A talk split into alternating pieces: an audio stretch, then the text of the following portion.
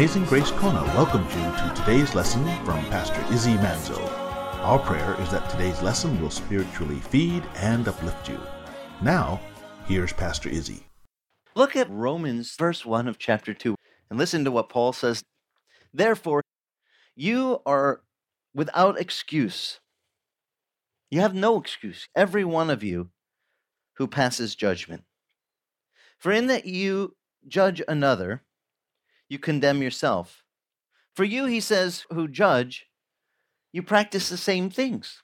And we know that the judgment of God, it rightly falls upon those that practice such things.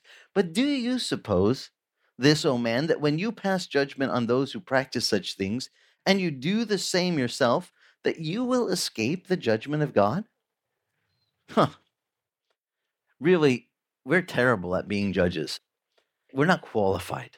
I tell you, if you can receive it, leave the judgment department to the guy who is qualified to be the true judge. And only God can see what's going on in the, the whole circumstance. We judge so much by outward appearance, not knowing what's going on in that person's life, not knowing the intimate details.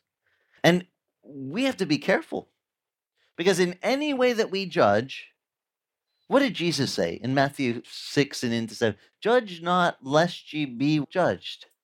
Does anyone here want to be judged?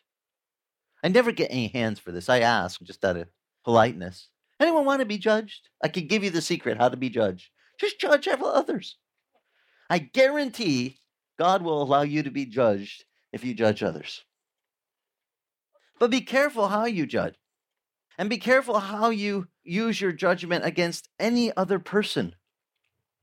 Jesus tells us a story of a man who was in great, great debt to his master. So much debt that there was no way that he could ever repay the 10,000 talents. It would be today, and we would say in the millions, what he owed his master. But the servant went to the master, Jesus says, and he asked, Please have mercy on me, forgive me my debt. Not because I deserve it, but because you're a great master and I need your mercy. Have mercy, he says. Mercy is to not receive the judgment you deserve, to have it withheld. And God, it says, is a merciful God. His mercy is new every morning, and great is his faithfulness. And so Jesus tells this parable, and he says, The master said, All right, I forgive your debt. This ginormous sum is just wipe the slate clean. This guy had just been forgiven millions, we would say in today's vernacular of money. Millions of dollars of debt forgiven. But who can remember what Jesus said that slave did right after he left the presence of the master? It says he went out and he found his fellow slave and he said to him, You owe me 20 bucks, pay up. And the servant said, Have mercy with me, I can't pay. Just like the same thing what he had just said to the master. But what did that slave do? He said, No, throw him in prison until he pays every last cent. Well, the Bible says that Jesus said, when the master was to find out what that, what he calls a wicked slave, did to the other servant, he said, Take him and throw him into jail until every last penny is paid. Because he was forgiven much, and yet he won't forgive his fellow servant a little. How should we act towards others when we've been forgiven? Paul says, I'm the chiefest of the sinners. It's a trustworthy statement, deserving of full acceptance. He came to save sinners. And Paul says, and I am the foremost of the sinners.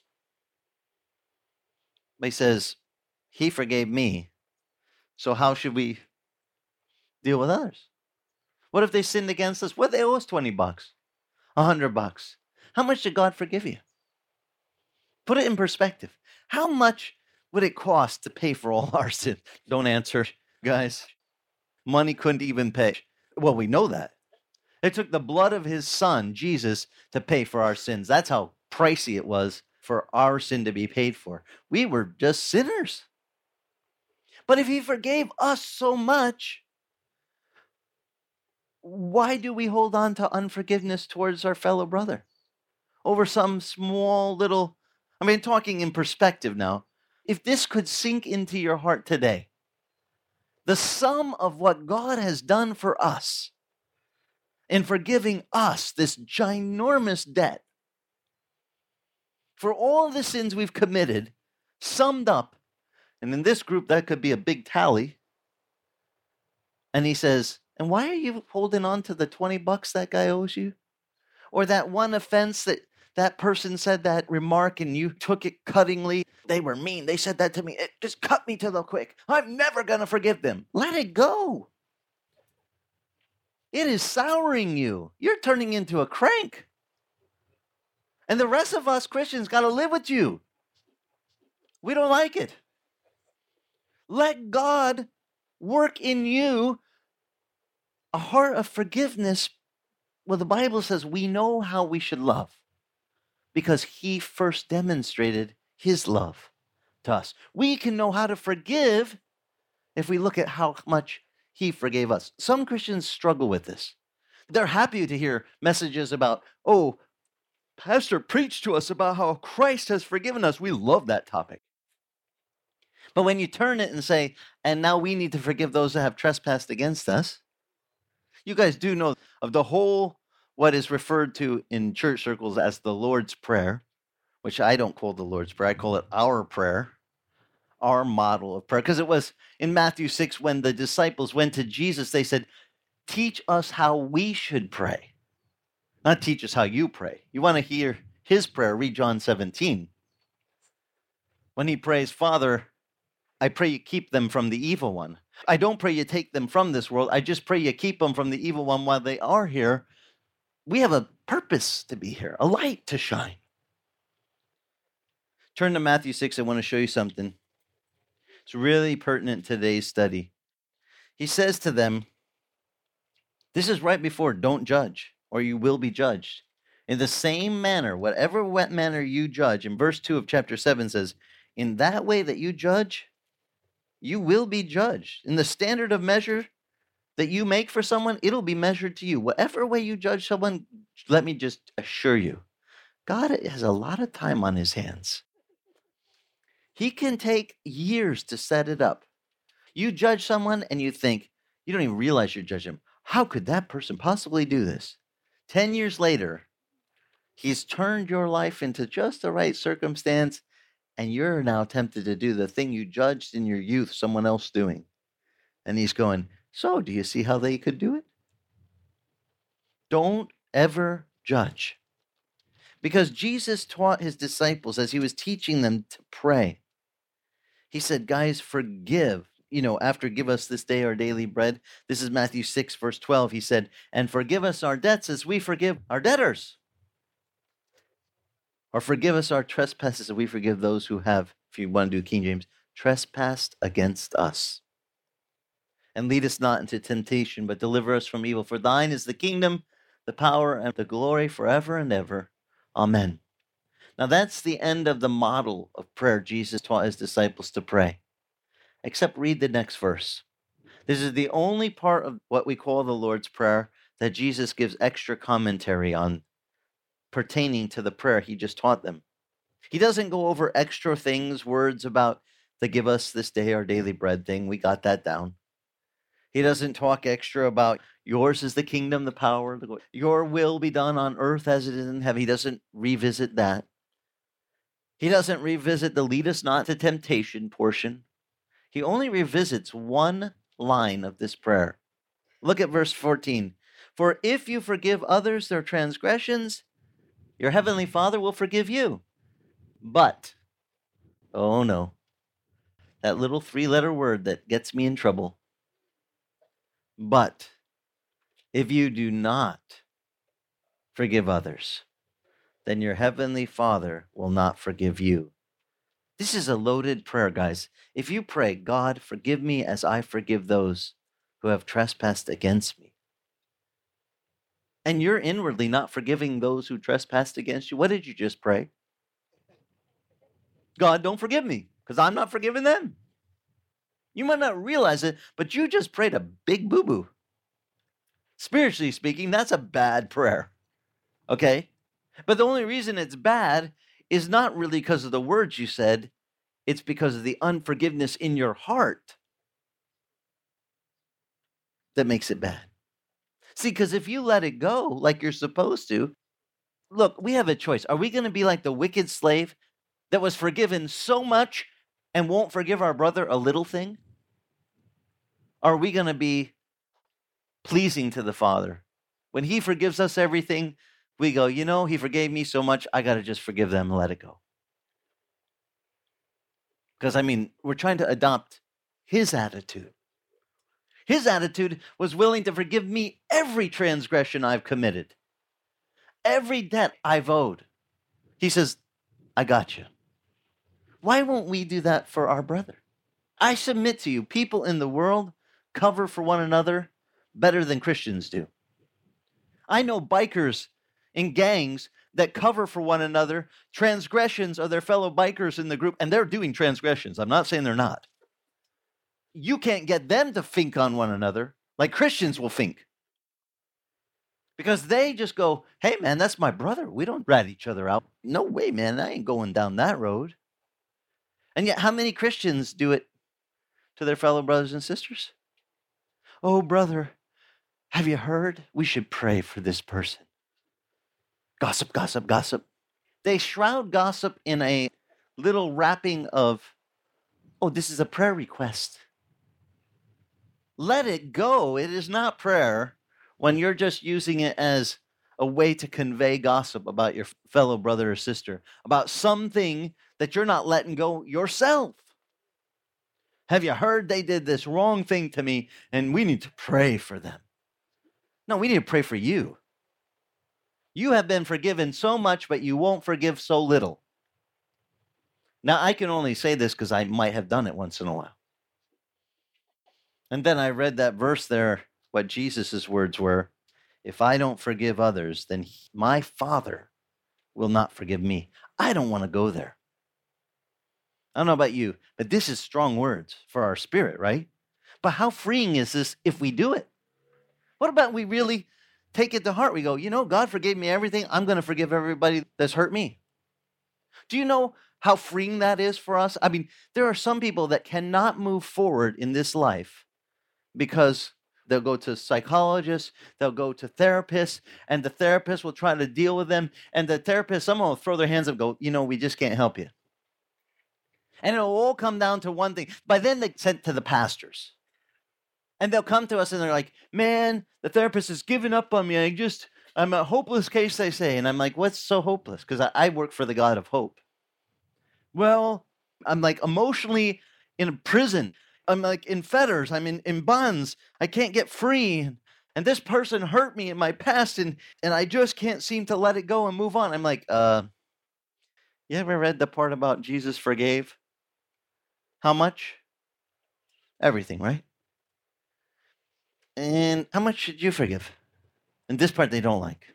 By the way, if you're stuck because of some pain of your past, because of some hurt that someone committed against you and you can't seem to let it go, you need to hear today's message in your spirit. Your spirit is actually wired where this is a word to free you from the Lord. He wrote it, not me. I don't like it, get mad at him.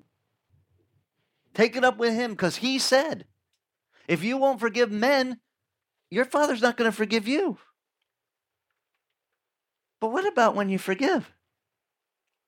How good is it when we finally let it go? I can tell you, I sat through so many sermons. It's a revisited topic in this book. Forgiveness comes up all the time. And it seems like the Lord takes this very serious. This is not one of the lightweight subjects. It's not optional for your Christian experience. It's like foundational. You must understand. You are without excuse. Paul says, if you pass judgment, you will be judged. The way you judge, you'll get judged. My advice to you, if you don't like being judged, is give up judging. Give up judging your brother. Give up judging your spouse. Give up judging your sister in Christ. Let it go. You are not qualified to be their judge. Only God is. And when you act as the judge, you're going to get judged and it's not going to fix the problem. You just exasperated it. You made it worse because you didn't forgive. Listen to this, verse 3. Do you suppose this, O man, when you pass judgment on those who practice such things, and you do the same things yourself, that you will escape the judgment of God? Isn't it ironic that we are so good at judging others on the areas where we are actually flawed in? It's easy to spot our own sin. In fact, sometimes when guys come to me and they start passing judgment on other brothers about certain character flaws or something, I'm thinking, do they not see what Jesus said? You know, before you try to take the speck out of your brother's eye, what did he say you should remove? The log, the beam. That's a speck of pine. I recognize that. The guy's got a pine tree hanging out of his eyeball. Yeah, that's pine for sure. I can tell you, man. I see all the rings. You got a little chip right there. Before you try to get a speck out of your brother's eye, it's so ironic. As they pass judgment on their brother, you think, dude, you're like, really, that's like seriously your problem. And we're so quick to judge the areas where we wrestle with. But we've forgotten what the scripture says. Who's the judge? Who's the one to take care of it? God. And verse 4, this is where I want to come to today. It says, Do you think lightly of the riches of his kindness and the tolerance and the patience that he has? Verse 4, I suggest if you've never highlighted this verse, this becomes one that you, you, you highlight, you, you even write it out and put on your fridge or some of you like to put it in your bathroom on the vanity. I've seen some folks put those nice little stick 'em notes. This is a verse to keep our attitude right. Listen to this. Do we think lightly of his kindness? Do we think lightly of his tolerance? Do we think lightly of his patience? Not knowing that it is the kindness of God that leads us to repentance. Some of you are praying fervently for your friends that they would come to repentance. You want them to be saved. You know they're in sin. You're trying to figure out what can you do. Let me tell you, if you want to drive them away from the loving God, the merciful, tolerant God that I serve, and that many of you here serve, just start judging them. They won't want to go to your church anymore. Have you ever been to a church where you felt like everyone was judging you from the moment you walked in? What was your reaction? I'm out of here, right? Dig out, man. We do not feel welcome where we're being judged. But see, Paul is pointing out God is full of kindness and tolerance and patience. Why aren't we full of his kindness and his tolerance and his patience? Because we've forgotten the end of this verse. We don't know, not knowing, that is the kindness of God that leads us to repentance. You have a friend you want to come to salvation? You know what you should share with them? Start sharing with them how kind God has been in your life. You really want to see them saved? Start telling them about the kindness that God has shown to you. His loving kindness is called in the Psalms. Or another word for that is his mercy. The one we sing, His mercy is new every morning. Great is his faithfulness, his kindness, his loving kindness towards us. It bounds greater than the heavens, it says. If you really want your friend to be saved, start telling him about the kindness God has shown you. Like his kindness to not let you get, well, I'd be thinking if I start saying the times he's overlooked our stupidity and stupid moves in business and covered for us and made things work out even though it should have gone flop. Or maybe in the house when he overlooks those things for us and we almost burn the house down, but he just winks and goes, I got you. I mean, how many times has the Lord saved each of us? How about traffic for those of you who live in the big cities? How much do you think the hand of the Lord has had his mercy and kindness on us just to keep us on this planet breathing? I mean, some of you know you've had so many close calls. You know there's a living God. When you want to tell your friend, I want you to have everlasting life, the thing that draws a person, the thing that draws is his loving kindness.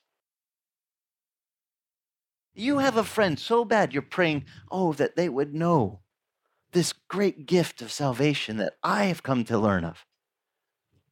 Let me tell you from experience, you can't just say, you're going to go to hell if you don't change. They already know that. What is it that draws us away from our sin? What is it that makes us want to change? It's a loving, kind God who says, I forgave you everything. Come to me. When you know that there's someone that loves you like that unconditionally, for me, that was my Nona, my grandmother. It didn't matter what I did wrong. Her love for me didn't seem to change. How many of you had someone in your life, a model of somebody who was really like that? Because not too many have, I found, in our society. It's a bad commentary of our society, but it gives me something to strive for. I want to be the one that can show that unconditional favor. Because I can tell you, when you're really hurting because of some stupid thing you did, not that any of you do it, just me. When I was really hurting because of some stupidity, and now I'm reaping the consequences, my Nona never judged me. I never felt condemnation from her. I felt support, love, acceptance if there was anyone I could run to when I was in that down place because of my stupidity, it would be her. Because I knew she wasn't going to go, Yeah, you deserve that. You're a jerk, dummy. How many of us have suffered because we did something wrong? I mean, realistically. And then we get the consequences. And then we're, wah, wah, wah, oh, poor me, I have the consequences. And if you have a not so true friend, they'll say, You jerk. You already felt bad, but they kick you while you feel bad. You ever had that? Those are the kind you really want to go around, right? Yet Christians are just like that. You're already feeling bad, and they're like, you feel low, like dirt. And they're like, here, let me kick some more over the top. You are lower than dirt. Here, yeah, yeah, yeah. make sure you know that you are. And they just give it extra few kicks dirt over the top, you know, because you're still stupid. Yeah, I'm stupid but I'm not complete idiot because I found out there's someone who forgave me. And I'm willing to come to him because he shows me loving kindness every day. And that loving kindness leads me, it says, to repentance, to turning, to changing my ways. I didn't even know that there was a different way you could live. I'll be honest with you, I didn't know that there was a way of life where if someone wronged you, that you could actually let it go. Because I was raised where you keep a tally. And not do you just keep a tally, you keep a tally forever. I'm going to remember that. Let me put this down. On this day, this person did this to me. I will never forget it. And as soon as it comes up next time, I'll throw it in their face. And oh, yeah, that's so bad. I'm to be plotting revenge too. Let me work on some ideas for that. I had a whole book of woes and hurts and my revenge plans. How much energy do you put into that? I mean, honestly, those of you that maybe you never, I hope you never struggle with this, but if you did, you know what I'm talking about. This can be an all consuming, energy sucking, life sucking endeavor. And some Christians are stuck in that pit, and I know the pit. And I'm here to tell you, you need to listen to that parable of Jesus because he forgave you so much, you need to forgive them. And he told me, I have to take that book. It was an invisible book, but don't worry, I could see all the words. And he said, You got to take that book to the paper shredder, burn it, shred it and burn it, get rid of it. You cannot keep a book like that. You cannot keep a record of wrongs if somebody's wronged you because it will eat you.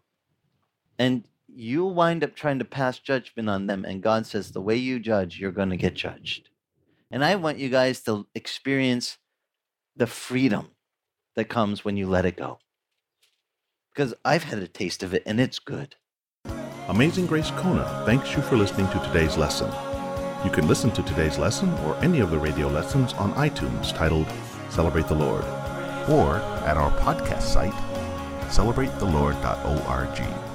And if your travels take you to Kailua Kona on the Big Island of Hawaii, come visit us. We meet Sunday mornings, 9 a.m., on the beach at the north end of the old Kona Airport. For more information on Amazing Grace Kona, go to our church website at amazinggracekona.com. Amazing Grace Kona is the original Calvary Chapel Kona.